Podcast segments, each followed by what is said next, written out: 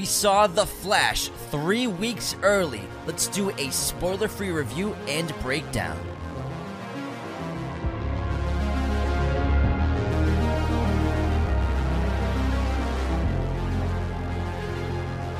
Hello, movie friends, and welcome to Raiders of the Lost podcast, the ultimate film and TV podcast. We just saw The Flash a month early last night, and it was fantastic. We're going to do a spoiler free review, and then after about 15 minutes, we're going to start breaking down the film more in depth. But we had an amazing time. Thank you to IMAX for inviting us, but I actually was pleasantly surprised by this film, and I got to say, it's exactly what DC and Warner Brothers need right now. Another day is here, and you're ready for it. What to wear? Check. Breakfast, lunch, and dinner? Check.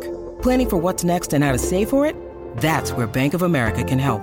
For your financial to-dos, Bank of America has experts ready to help get you closer to your goals. Get started at one of our local financial centers or 24-7 in our mobile banking app.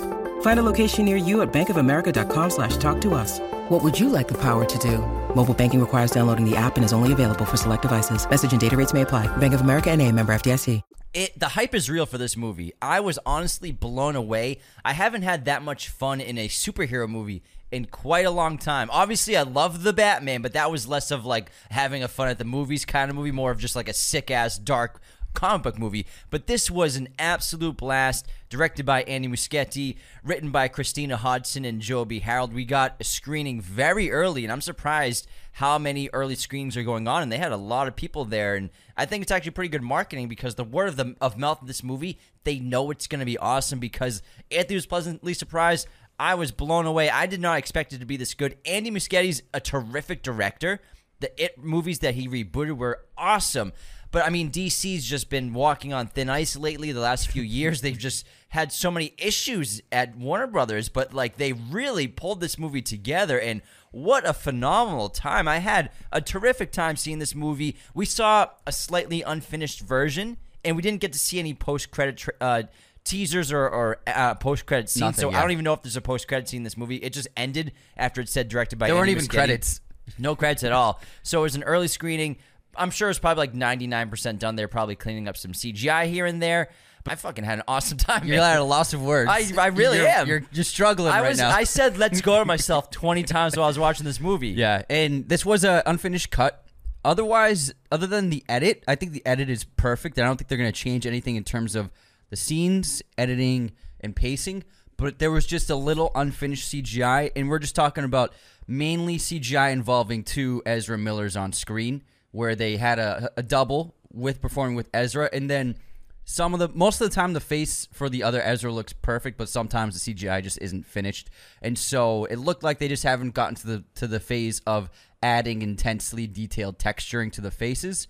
Otherwise, the CGI was really fantastic, especially coming off this last slate of like the last year of Marvel movies where the superhero CGI has been lacking for about 50% of the time. DC knocked out of the park with this. It looks fantastic. I was just really enthralled. I gotta say, this movie was really terrific. I was expecting it to be very good, but I was surprised at how interesting the script was. It was really the story is what sold me on it. It's not what you're expecting. You might have an idea of what's to happen in this movie, but it's actually to subvert your expectations.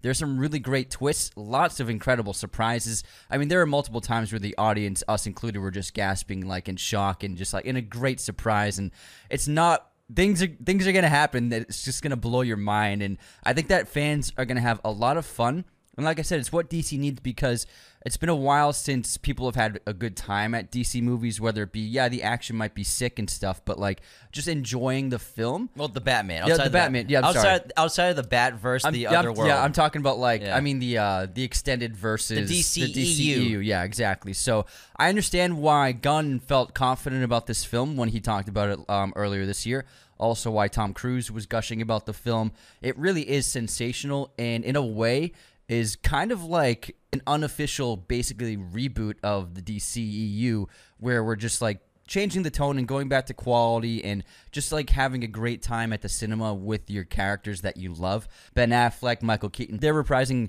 their old roles as Batman, and then Sasha Calle is coming out as Supergirl. She's phenomenal in this. Michael Keaton's fantastic. Ben Affleck, it's great to see him for a little bit in this movie, and it's it hits all the beats you want in a superhero movie while changing things up and surprising you along the way. I had an absolute blast, and on top of that, it was really funny. Now, a quick synopsis of this movie, and again, we're not spoiling anything yet. We will give you a warning when we start to get into spoiler territory.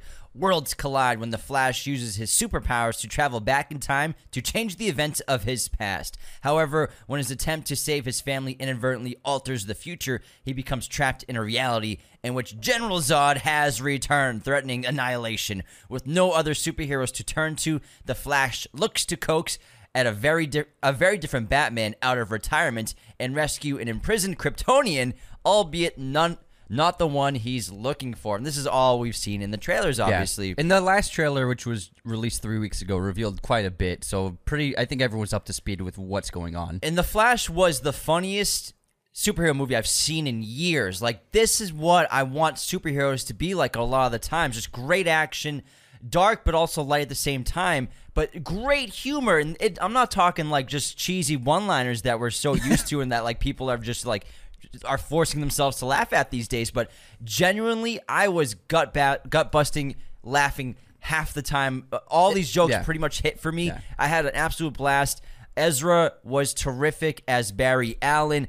I was so hungry watching this movie as well. You'll see because they really like hit like the the Bar- Barry needs a lot of He's calories thing. eating. It's actually really funny. The music was really terrific as well. Anthony said, uh, like Anthony said, the CGI is really great. Ninety five percent of it's phenomenal. Five percent of it's like I'm sure they're cleaning up a little bit. It's just unfinished. Yeah. And Michael Keaton was the fucking key to this movie. Michael Keaton was so awesome as Batman Bruce Wayne in this movie. He was my favorite part. I was like fist pumping every time he was on camera. I was surprised how much he was in the movie, but man, he was really I think such a scene stealer. oh, absolutely. The crowd was erupting every Yeah. time he came on camera. When you, whenever you heard the theme music, the old uh, Danny Elfman songs, it was it was just fantastic. And I love the design of his updated tech and how he's evolved over the years. And it, it was really just phenomenal every time he was on screen. And also, uh, real quick, I believe this movie is like pretending like it's just a, a- the Batman, just Batman. The other two movies kind of didn't exist really.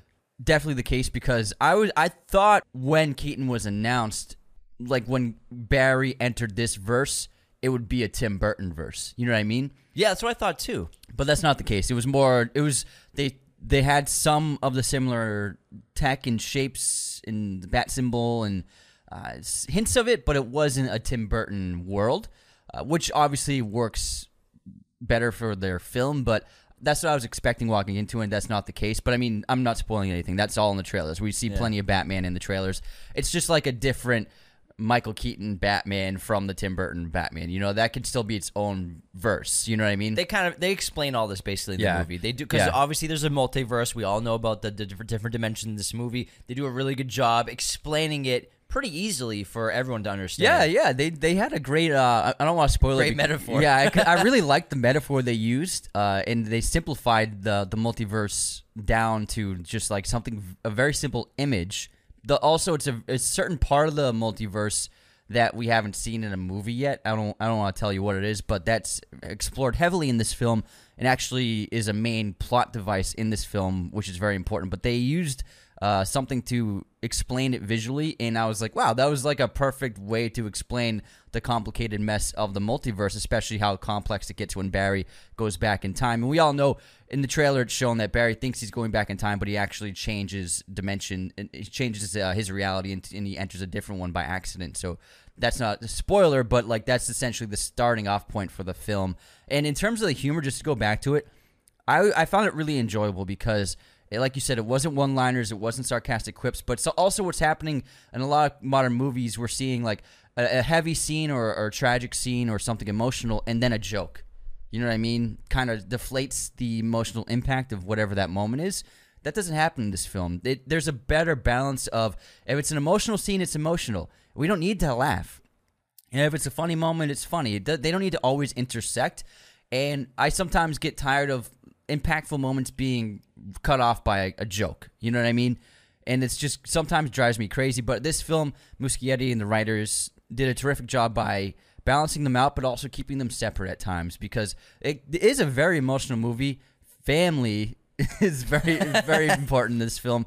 But it, it's it tugs at your heartstrings and it really hits the hits all the emotional beats you you would hope it does really effortlessly. And then the comedy really works because the comedy it's situational, it's performative. Uh, in a lot of ways, it, it, there is some like silent film era harkenings of the comedy, and Ezra did a terrific job.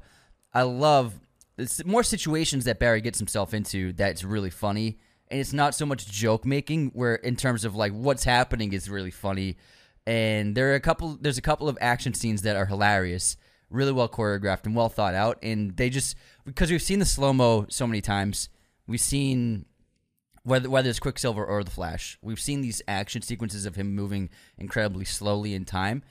So I, incredibly quickly in time. Incredibly, incredibly quickly in time. Sorry, sorry. Well, everything's the, the, the blob. That's his new The name. blob. the slosh. the blur. Very slow. but uh, the filmmakers m- came up with fun and inventive ways to make the action sequences that we've seen over and over again uh, refreshed and exciting again. Yeah, it remind, a lot of these scenes remind, reminded me so much of uh, X Men: Days of Future Past in that great slow mo scene.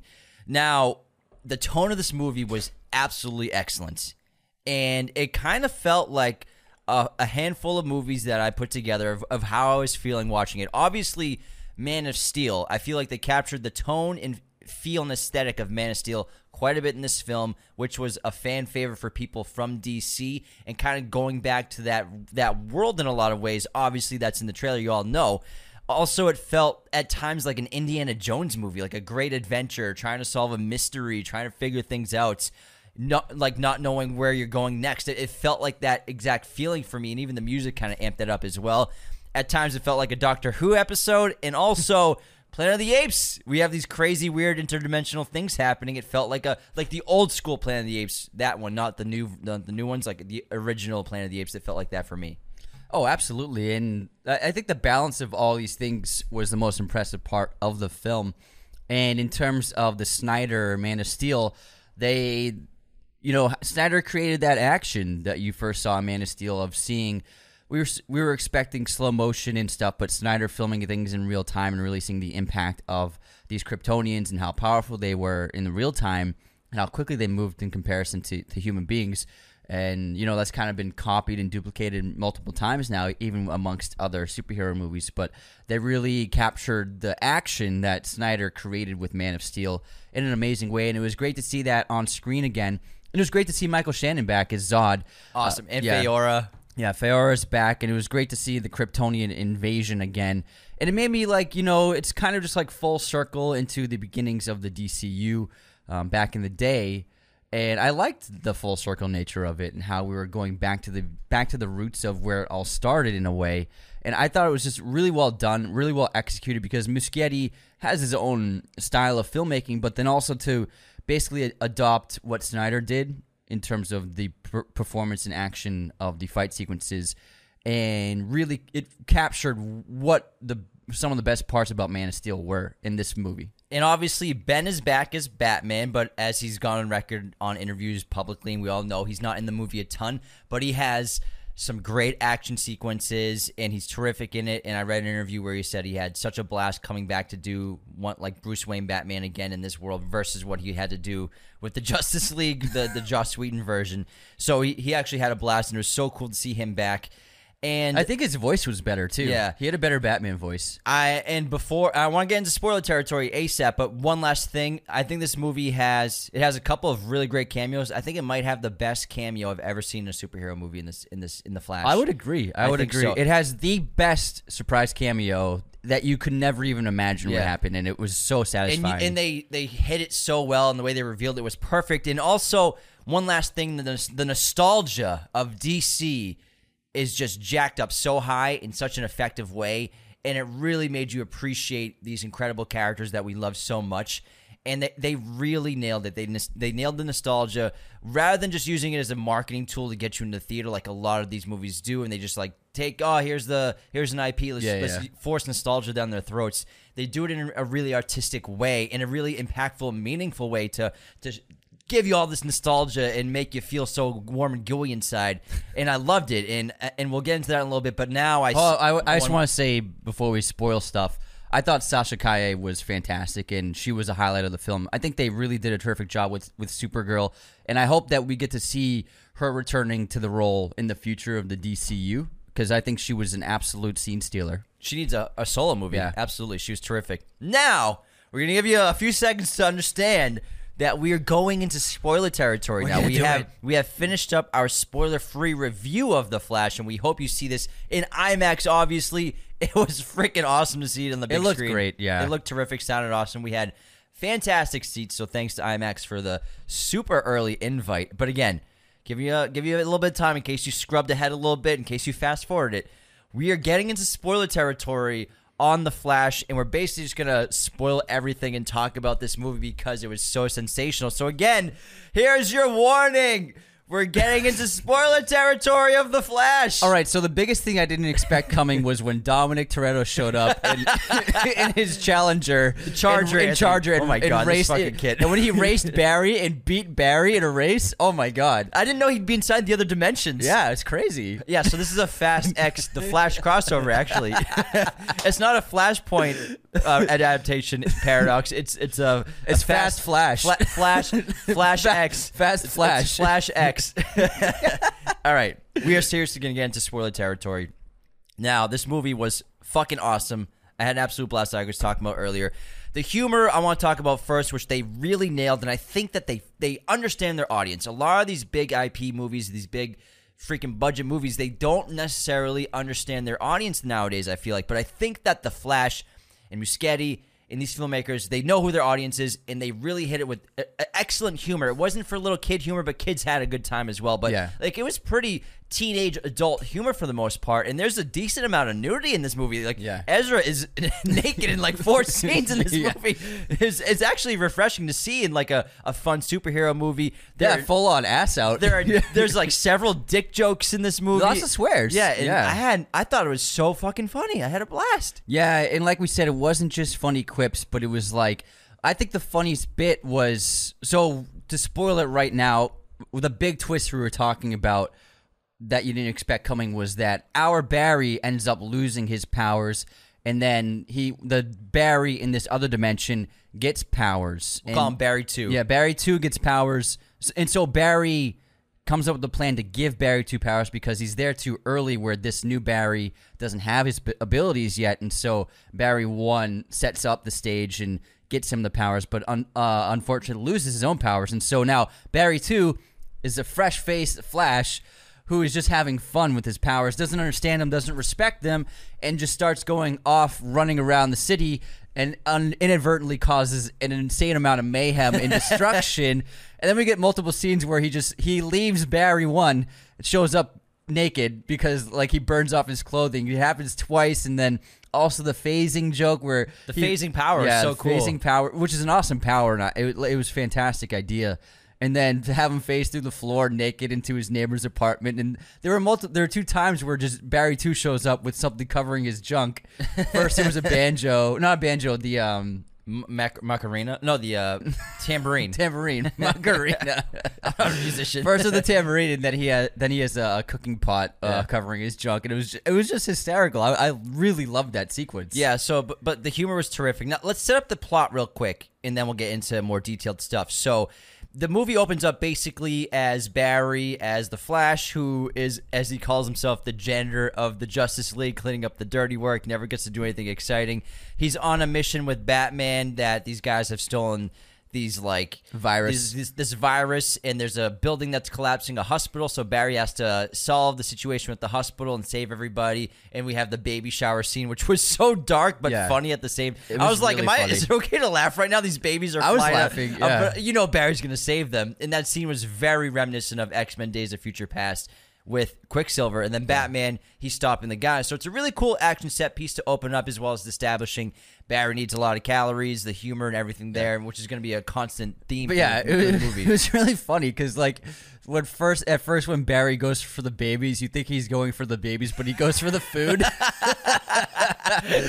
it cracked me up. It was just really well edited and choreographed, and it was like I said, it was a new. We've seen the slow mo stuff so many times.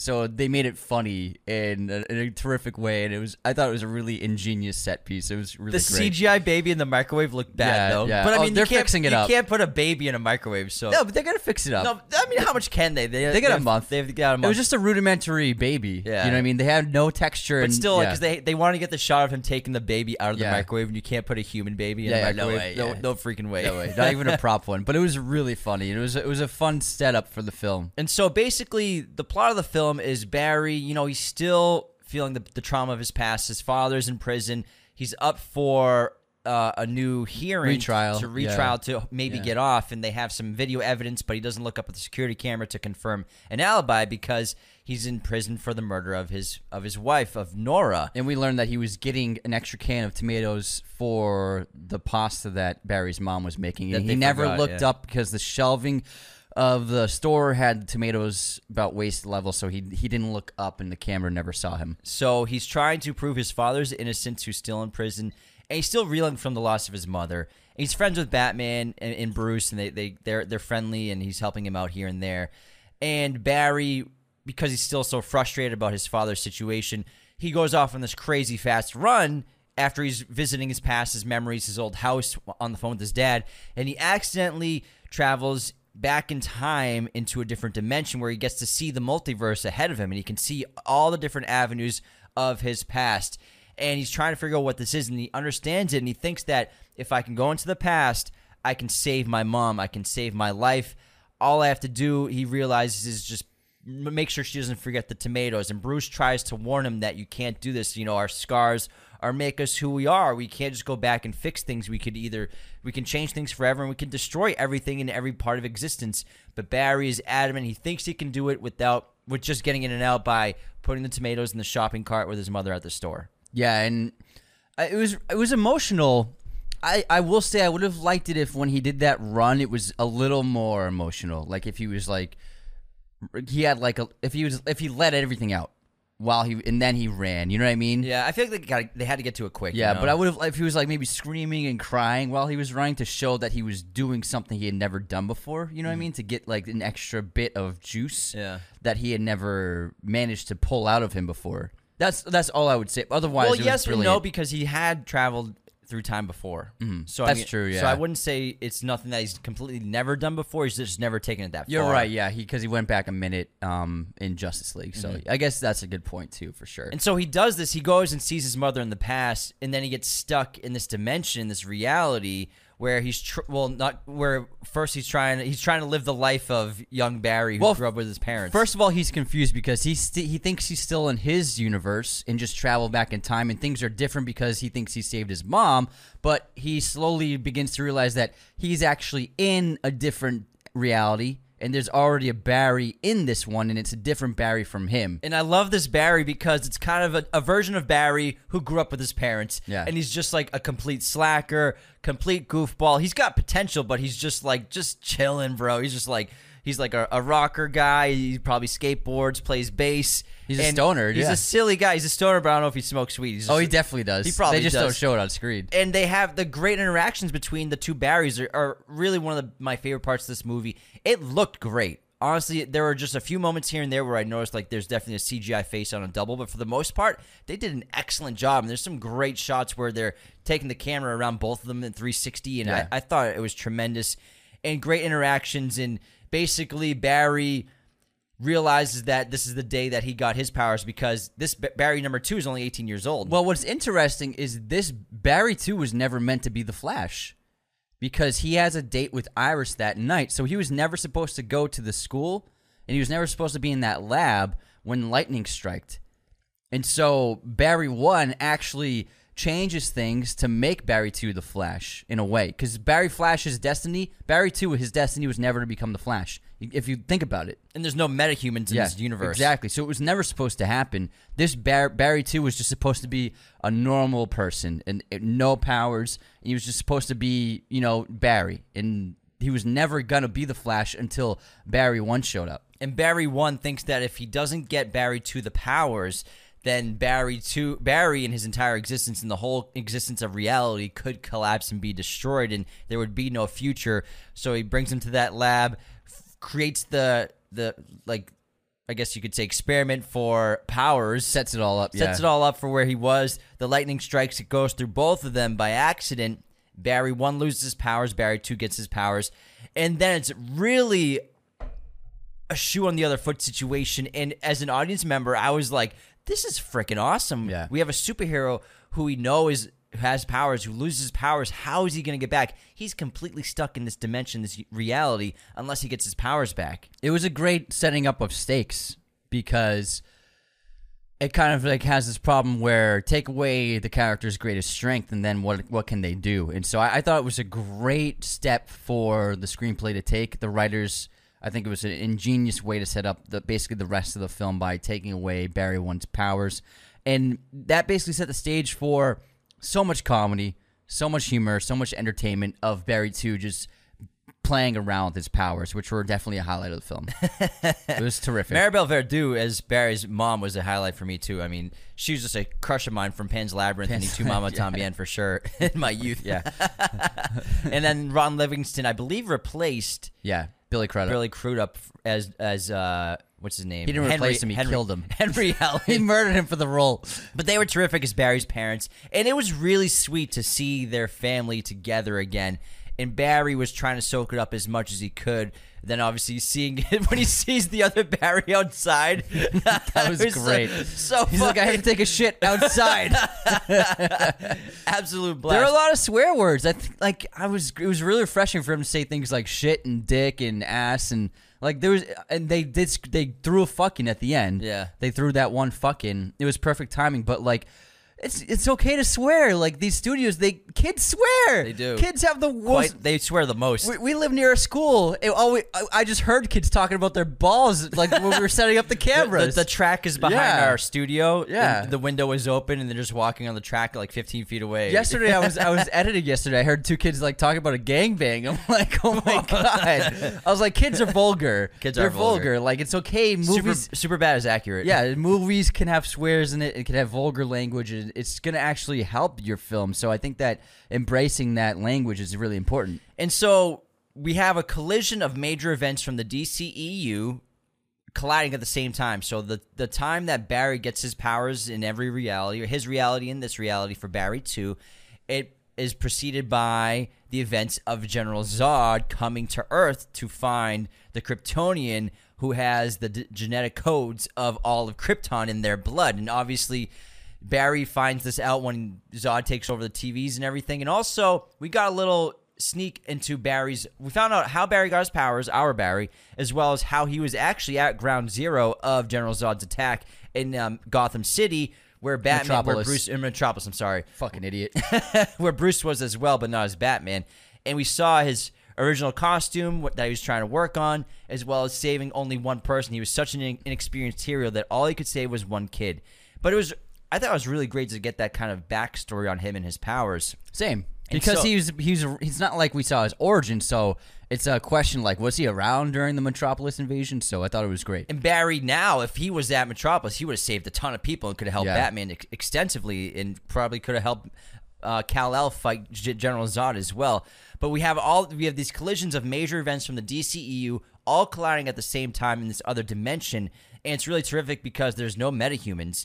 But there is a Kal El or a Kryptonian somewhere, and so Barry and Barry have to work together with Barry. Barry one's plan is to find Bruce Wayne, to get Batman going because there is a Batman in this dimension that we find out with It from was- his roommates. It's a great conversation with the roommates because it's just hysterical. The Back to the Future, the whole stuff. Back to the Future Eric Stoltz shit. Because in this, I think dimen- that flew over kids' heads though. they didn't. Yeah, but you could tell the millennials they were crack. We were all cracking up. So in the film, Eric Stoltz in this universe is Marty McFly. Famously, they filmed like we did a whole episode on Back to the Future where they. Uh, Eric Stoltz played Marty for two weeks, and then they fired him. it was like two months. Yeah, and replaced him with with uh, Michael J. Fox. But in this dimension, uh, Michael J. Fox Fox never replaced him, and Eric Stoltz is famous for playing Marty McFly. I thought it was really great because uh, I I think young obviously kids don't know, but that joke was for people our age. You know what I mean? and then didn't they say that Michael J. Fox was in Footloose? Michael J. Fox was in Footloose. Kevin and Bacon was Top Gun. Yeah, Kevin, sunglasses, gay volleyball.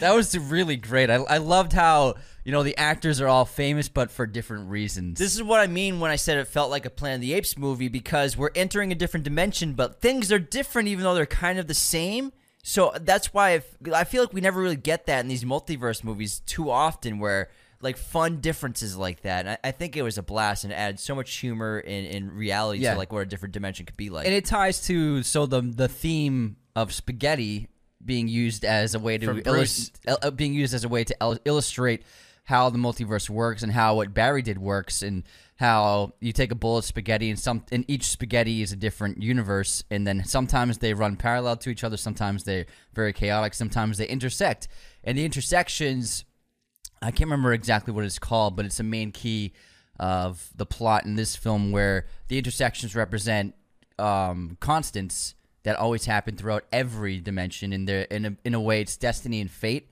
is a way of explaining it. Where no matter how many universes there are, no matter how differently things can be, there are certain intersections that are always present in every universe. And Barry's dealing with one in this film. and they're drawn together Yeah. like magnets. And so we might as well get to Bruce Wayne, where Barry and Barry go to Wayne Manor. It seems abandoned, but someone's living there. There's like rock music playing from a record, and we have Michael Keaton's Batman. Just retired, got long hair and a beard. Alfred's probably long, long past, making spaghetti. And holy crap, what a great opening ac- action sequence where Barry's getting his ass kicked by Bruce, but Barry too, because he has powers, is dodging everything. And we see that Bruce still got it, even in his old age. He's still the man. He still can fight, and it was such a such a terrific scene.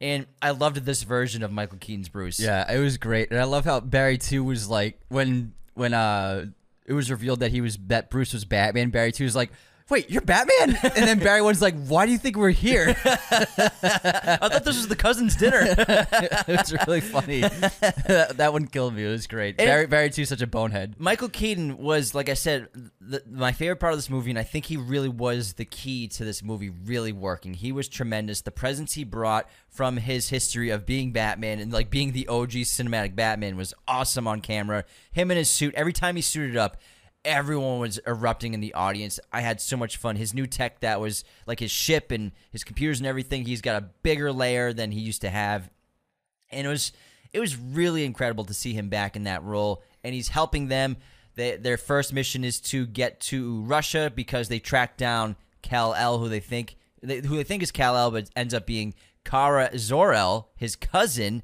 who was sent at the same time as Kal-El to Earth to be his protector as a baby unfortunately later on we found out that Zod captured his capsule killed him and found out that Kar- Kara Zor-El Supergirl basically is the key, and she has the DNA, The of codex. the, crypt- the codex inside Yeah. of her blood. So Zod same same plan.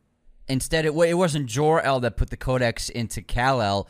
It was Zar. It was Kara El has the codex in her, and so Zod went after Kal, thinking that was the case. Captured the pod before it hit Earth, killed the baby, realizing that the codex wasn't in him. So Kal El's dead in this universe, and Kara El has the codex inside of her. So now she's the one that the Kryptonians want, just like how Zod and his and his uh, army wanted Kal in Man of Steel. They want Kara El in this Kara Zor El. I'm sorry, Kara Zor El in this film. Lots of Kryptonian names we got to get used to again. and like I said, Sasha Calle was uh, really fantastic. I loved I loved breaking into Russia and the escape because they they added a lot of comedy, especially when Barry Two got shot in the leg. It was hysterical. when, when they sneak in and When they sneak in. they knock the thing over on the scientists. yeah, it was super funny. But Michael Keaton's Batman fight sequences might have been the best part of the movie. They were They were great, terrific, and I I love when he jumps down. He's like, "This is gonna hurt." he's so cool, so much flying. Lots of battering. Yeah, lots of battering stuff, which I like. it was really terrific stuff. They I- hit everything you want Batman to do. They got the grappling hook right away. They got the battering. So uh, He's got a ship. He's got smoke, he's yeah. got like a, a, a an aircraft and the parachute. I love the scene where they're gonna parachute down. He's like he's like you're strapped to your parachutes, and then Barry Chu's like, but what about you? He's like he just smiles, then jumps down and Yeah. fucking glides. There's down. a lot of gliding. Yeah. Lots of Batman gliding in this movie, which I thought was even uh, Ben's Batman gliding in Yeah. the opening chase was great. Yeah, the, the opening Ben action sequ- sequence was awesome. Yeah. The bulletproof cape was awesome too. You know, it's kind of like a very John Wick. very John Wick. Yeah, exactly. I exactly. think audiences have accepted just the fabric stopping bullets. Yeah, the action sequences were terrific, and then saving Kara, not knowing who she is yet, grabbing her suit, and then realizing she's Kryptonian as well. And then because she hits the sun when they're outside, and she beats the crap out of all the Russians, and they realize, oh my god, she's a Kryptonian too. And then they all kind of get back together at back at Bruce Bruce Man, uh, at Wayne Manor. Yeah, and then they heal up. Um, Supergirl, Barry two brings her out onto the roof where she wears her suit and then absorbs the the rays from the sun and comes back to full power. And she she I like how at first she is, isn't sure about even doing anything to help humanity because. Uh, once she landed on Earth, she was taken captive by the Russians, so she has a a bad a bad um, viewpoint of humanity and doesn't think they're worth saving. And I like how she said, "I'm not gonna. I don't. I, I'm not Kryptonian. I'm not human. There's no point in me. No, I'm not human. I'm I'm Kryptonian. I'm not human. There's no point in me.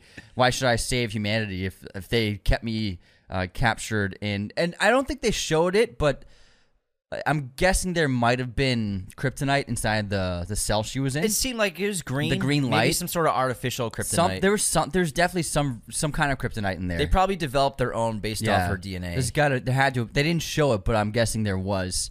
And so I like how she just took off and went after Zod on her own to to face Zod. So rather than being like I'm going to join you guys right away, she was like I don't know you. I don't, and humanity sucks. They've been keeping me captive. And so fuck humanity. I'm going to go talk to Zod myself. Yeah, she didn't necessarily. Well, she went there to see the and saw the battle started. Yeah. So we had the sequence in the desert where uh, Kal El first meets General Zod. Well, Faora, exchange. the, the, Yeah. the exchange, and I thought it was really smart to have the main action set piece in battle at this area versus Metropolis because a lot of people couldn't digest that battle sequence, and that was the, a lot of complaints from Man of Steel were the destruction of the city and the loss of life, which they showed a few sequences of when they were showing the Earth. I mean the the engines, the the, the planet engines. What were they called? World engines. World engines. So we saw a few people die like that, but I think that it was They didn't show much destruction. yeah, it was smart to set the big action fight and battle back in the desert at that location, and then the constant, infinite loop of that. But that also, what else? I, did, I was expecting that to be the climax of the movie, but it wasn't. It was, Yeah. it was kind of just like still some rising act. It wasn't even the biggest moment of the movie. I was Yeah. expecting that, so I was pleasantly surprised where, it- because eventually, obviously, Supergirl encounters Zod, isn't happy with the battle, and then goes back to the to the to the trio because Barry too saved her when he didn't have to. And so she saw the Barry one saved her. Barry, I'm sorry, Barry one saved her when she, when he didn't have to, and that's the reason why she joins them because she realizes, you know, there is probably people worth saving here, and this this person, this is a good person. He saved my life when he had no reason to, and so that's why she ends up joining with them. And then they go to the big battle. Well, she's essential to Barry one getting his powers back Yeah. because with Batman's help, Barry. Well, Frankenstein esque over here. yeah, it was pretty cool. They- great. They try to set up the same kind of experiment for him to get his powers with the lightning. Good thing there was a storm that day. And Out of Gotham- nowhere, in. Gotham. So they set up like a, a bat kite, which I, I I guess he has that, and then they try to set up the same experiment with the same kind of industrial chemicals to give Barry Barry's powers. It doesn't work. It's actually very horrific, where he gets completely electrocuted and almost dies. Pretty has the- bloody. the scarring and Yeah. everything. It's really intense, and he's on the verge of death. And they try to do it again, but the fuse blows, and then Supergirl shows up, brings him into the storm, and gets him struck by lightning. And you think he's dead again. He's like burnt to a crisp, but then he heals up, and then he's back and gets his powers back. And it was so incredible to watch him get his powers back because he the whole movie pretty much he had no powers, and the whole time his 90s memory, you're like, how's he gonna get back? Is he gonna get his powers back?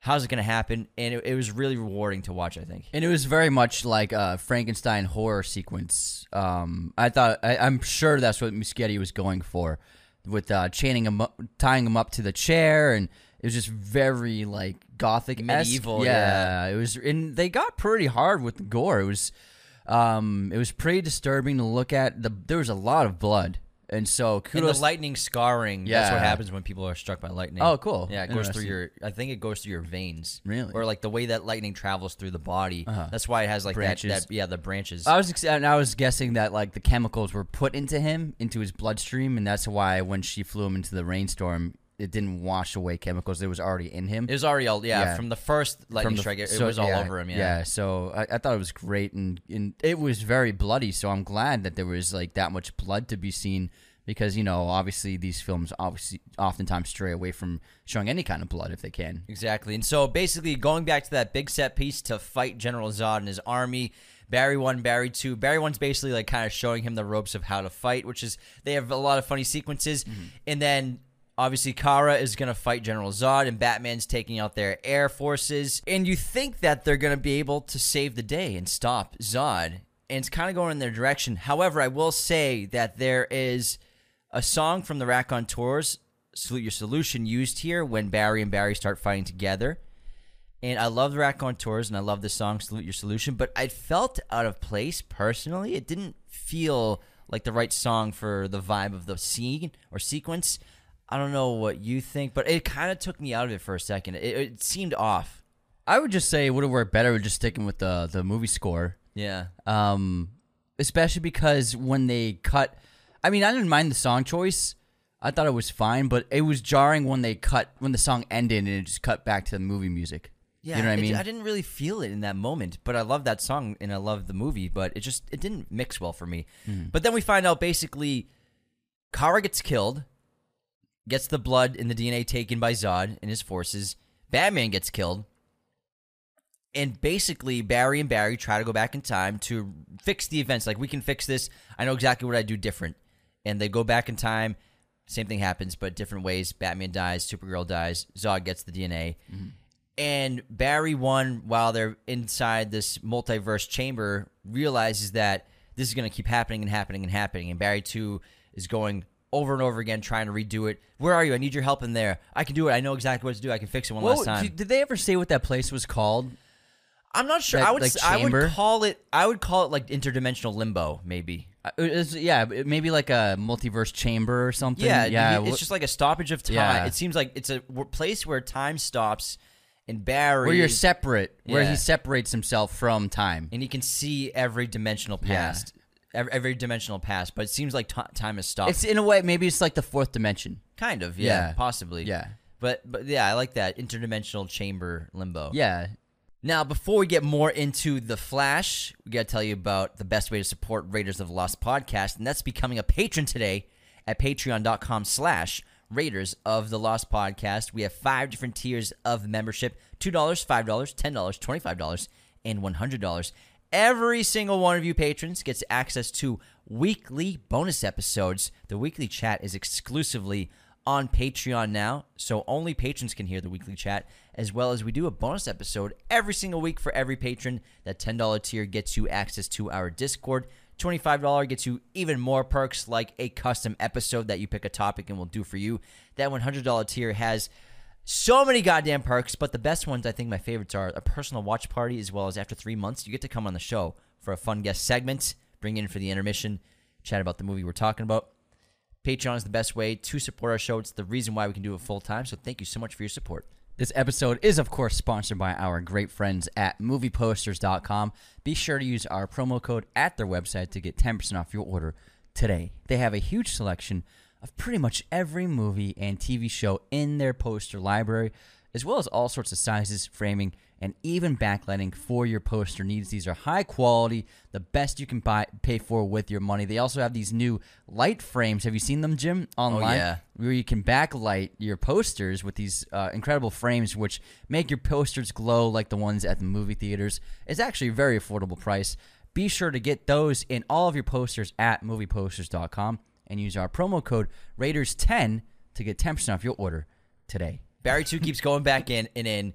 And as he goes back in, like he gets wounds, he gets Once these. he, yeah, once he had a couple spikes. Of, I was like, he's the fl- he's Reverse Flash. well, it's not. No, it's Dark Flash. Dark Flash. So- okay, sorry. Yeah, yeah, yeah, yeah. We'll get to that. Who's Be- Reverse Flash? Reverse Flash He's is not like even in is- this? he looks exactly like Barry in a lot of ways, but he's got a black suit, but like he's not deformed like Re- like Dark Flash is. Oh, gotcha, gotcha. So Dark Flash is actually teased early in the movie. The first time Barry goes into this chamber, he gets like punched by him Mm-hmm. Yeah. right out of the out of that chamber Yeah. into his own reality. And so Dark Flash, Into Barry 2's reality. No, it's it's the first time he goes back in time and, and he's in that chamber, and then he goes back to his reality, and You're then right. talks to Batman. Yeah, you're right. So th- well, that's when he first sees Dark Flash, no, not Mm. knowing who he is. This like dark, monstrous being kind of looks like him, and then Dark Flash shows himself again because we realize that Barry Two becomes Dark Flash because he's in this infinite loop of trying to save everyone and stop and win this battle. And every time he goes in, he gets more spiky wounds in him until he becomes this monstrosity. And uh, Dark Flash comes to see them again, and he is much older than the other Barrys. And we realize that he is Barry too, and he's still hell bent on figuring it out. Like he still thinks he can do it, but Barry One realizes pretty immediately that this is an infinite inevitability of a loop that cannot be changed no matter what. Barry's mother is going to die and has to die. And also, they cannot save everybody from Zod in this reality. It's one of the intersections that they were talking about spaghetti. Can't be changed. It was really well explained by Bruce Wayne in the film and set us up to understand uh, the conflict of this moment. And Dark Flash goes to kill Barry 1, but Barry 2 realizes that that's me as well. And really, the only way to stop all of this is to sacrifice myself so that Dark mm. Flash doesn't get created. And he, he dies in Barry's arms after taking the wound from Dark Flash. It's actually really tragic. This kid just got his powers. He did start, it did get the better of him, and he was getting aggressive and starting to get into that dark path of the Dark Flash.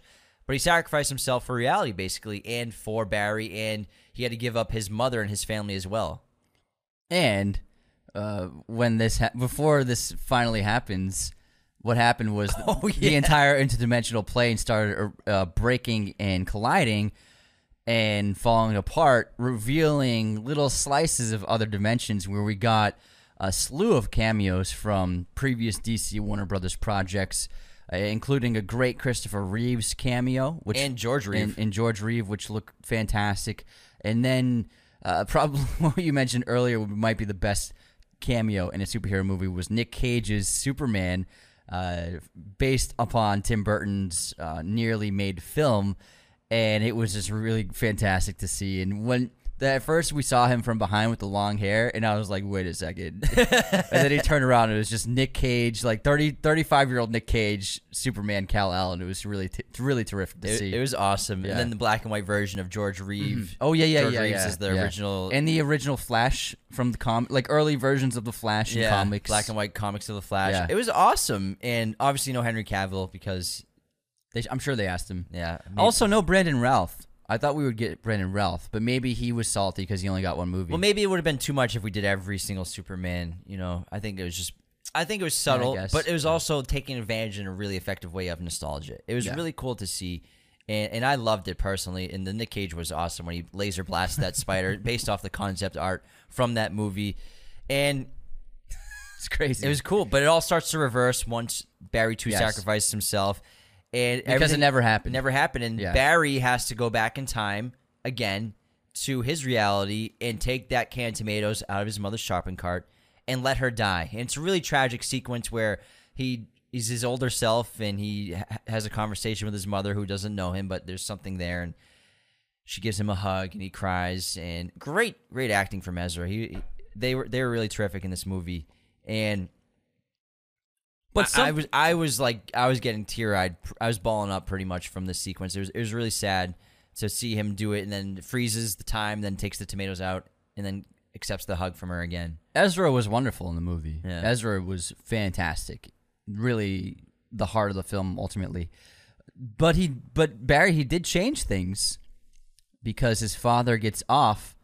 Or did he? But continue. Because somehow, and it's not explained. I'm sure we'll learn more about it. It's not explained, but the tomatoes are now on the top shelf of the grocery store, and the footage of his father previously showing him not looking up and never confirming his alibi. They now the footage now shows him looking up to grab the can of tomatoes on the top of the shelf, which have now moved to the top of the shelf, which means that things are different. Now, did he change things in his own universe, or is he in another new universe because we also learn at the end of the film when he walks out of the courthouse that we got a new Batman, but they didn't show who it was. We because he got a call from Bat from Bruce, and I was like, "That's not Ben Affleck's voice." Yeah. on the phone, I was like, "Who the fuck's voice is that?" And then Bruce Wayne shows up in the same car, the same Mercedes he was driving earlier, but uh, it cuts to Barry's reaction of when Bruce walks out of the car, and he's like, "Who the fuck is that?" so we got a new Who Batman. The fuck is this guy? so we have confirmed new Batman will be sharing the screen with Barry Allen in the future. I thought it was really smart. So It it, seems like it's the same reality, but just a few things are different. This is why I said it felt like Planet of the Apes. Yeah. And so this is a great opportunity for them to continue this timeline of events with these characters in a lot of ways for some of them. With Barry kind of staying static as Ezra Miller as the character, but we have a new Bruce Wayne that's going to come in, obviously in a few years when they make that movie. And Gal Gadot will still be in no, I don't know if Gal Gadot's in gonna, this universe. Yeah. no, but it's changed now. Remember, so she's in the original reality, and we have a right, great right, right. cameo from If it's her. different, Bruce is different. different everyone. Yeah.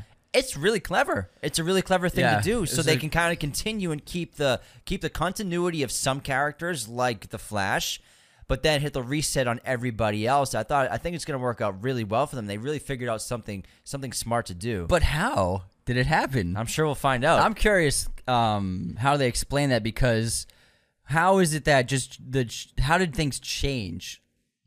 I'm We'll sure we'll see. find We'll out. see. But uh, I- I'm curious about that. But I I think it's really it's really smart, and I thought it was super It was a great. It was a great approach. Yeah. Now, again, I had an awesome time with this movie. I fucking loved it. Honestly, I, I want to see it again. But I still am very confused about something. Who stabbed Nora Allen? Who killed his mom? Is that explained? Not explained. I'm still confused by it. So that's something also. I think that they're just. I think it's just an inevitability, and Just a random break in. ran- I think it's a random break-in murder. Mm-hmm. Um, although it's in in some ways it doesn't really make sense because why would someone just break into a house and kill someone and not take anything? You know what I mean? It's not like it was a robbery. I, there has to be a I connection think, later on. I think we're gonna learn later on. My guess is that it's some. uh, My guess is that it's some. It's someone did it to cause things to happen. That's my guess. My my my guess or it is might be Reverse Flash in a future film. yeah, it could be. My guess is that it's some someone did it to cause these series of events that unfold afterwards. because this is an adaptation of Flashpoint Paradox. Because the Flashpoint Paradox is just an awesome concept, and this is you know Barry going back in time to stop the death of his mother, but accidentally entering a new dimension. So I and I believe in the comics for the most part. This isn't really a spoiler because this is just known on the internet in the world in the comics that for the most part, I think most of the time Nora Allen is killed by Reverse Flash, Mm-hmm. who isn't Dark Flash. It's a different. It's like a, a bad art. It's like Dar- it's like Shadow Link in Zelda. You know what I mean? Mm-hmm. Yeah. Um. So I believe I'm I'm guessing that in the future in a future movie that that'll be revealed. There they have to explain it because it's Yeah, not explained in the movie. I would say now that his father, now that so the goal of this movie for Barry was to free his father. So he succeeded in that, and so now I'm guessing the main motivation for him in the future was it will be to figure out who killed his mom. Maybe Reverse Flash does it because it's the only way that Reverse Flash can be created. That's what I'm saying. It- I'm, I'm guessing itself. it's someone who did it to cause the events to happen so that for he a reason. can ensure that he Yeah, exists. exactly. Yeah. Something like that because they have to go back to it at some point because that's the one thing coming out of the movie. I'm like, who killed his mom? Yeah, I'm. That's definitely gonna be the major plot device in the second film. There will be another. There will be another Flash movie with Ezra Miller. I guarantee it. Absolutely. And other than that, this movie was awesome, man. And also, I mean, since Cavill's not Superman anymore, okay. uh, So I'm just it's it's up in the air going forward. How exactly Gunn and Safran are approaching this? Are they going to make their own other versions of Superman and Batman? Yeah, yeah. And then there will be a different ones that are existing in this Ezra I think Miller it's all going to connect. So basically, from what I've understood from the things that they've said, is that the Flash is the reset button, Yeah. and then Superman Legacy is the reboot button. And so, so the upcoming Superman Legacy and then Batman films, they're gonna be in this universe. That's my guess, and I, I believe that's how they set it up Uh-huh. with a different Bruce Wayne. Yeah. you know, I think Yeah, I that- think you're right, yeah. I think that's what's going to happen, and Barry's just going to be living in the same reality that has tweaks to it. yeah, gotcha. Yeah, that makes sense. That's how. Seems- that's seems how. like I'm the way to do why it. else would they end it like that? You know what I mean? yeah. If they wanted just to be a one-off movie, they would have just had it be a one-off movie. Mm-hmm. But they purposely ended it with. They purposely got that Wonder Woman- Woman cameo, and obviously this this new Bruce Wayne at the end of the film, Mm-hmm. and tweaked things here and there. So I think that that's the plan, and I think that they know that this movie is so good and that people are gonna love it that it will be their reset button, then reboot with Superman Legacy in 2025. Yeah, makes sense. Makes a lot of sense. So we will be getting Kara El. I think still Kara has Zor-El. Kara Zor-El. I think still has potential to show up in the future, but we're definitely getting Kal El. Yeah, I think she'll be Supergirl. I'm sure she'll get her own movie too. Yeah. I'm sure she'll be in Superman Legacy.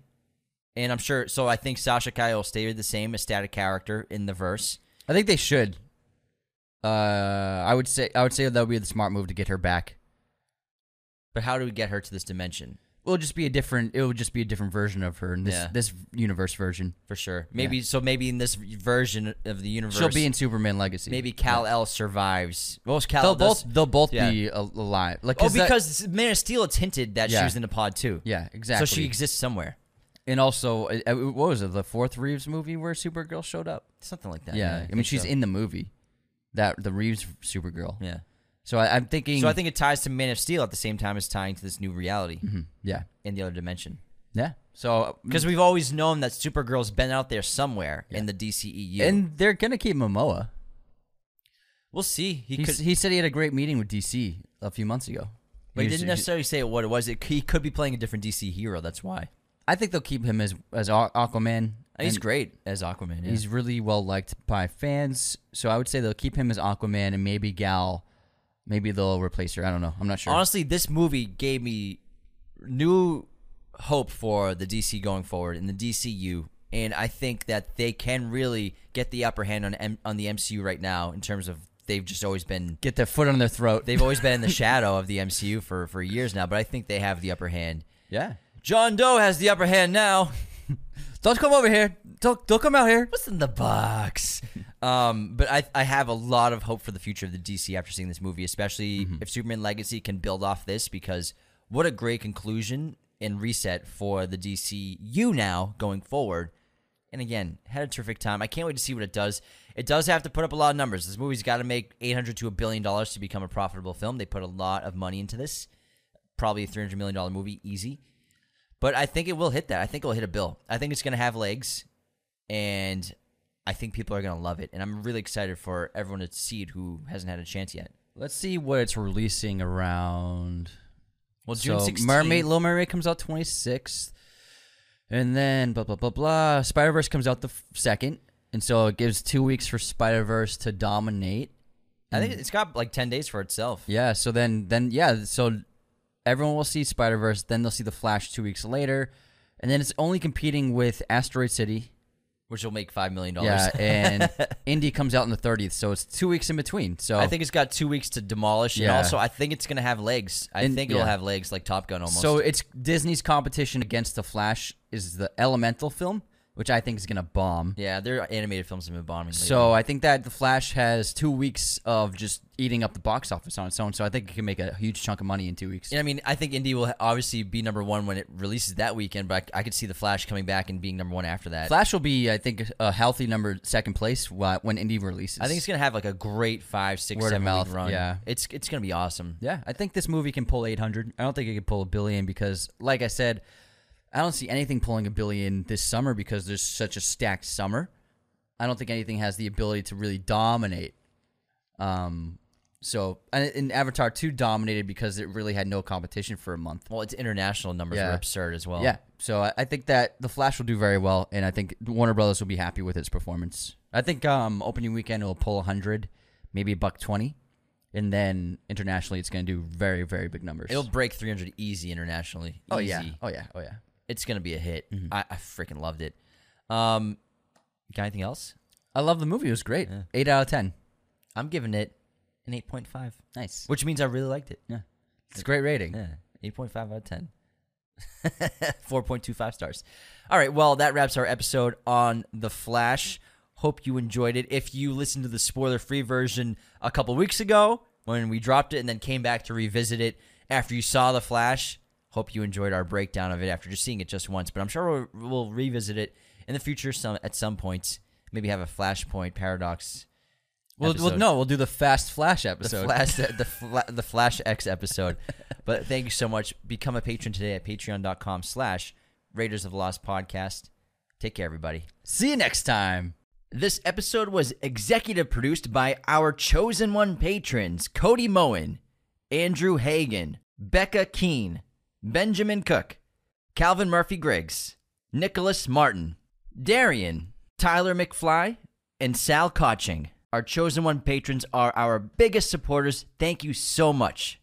Thank you for watching Raiders of the Lost podcast. Be sure to hit that subscribe button, hit the like button as well, notifications for sure. Listen to the show on Apple Podcasts, Spotify, everywhere you can listen to podcasts, and be sure to check out this other content we have on our YouTube channel.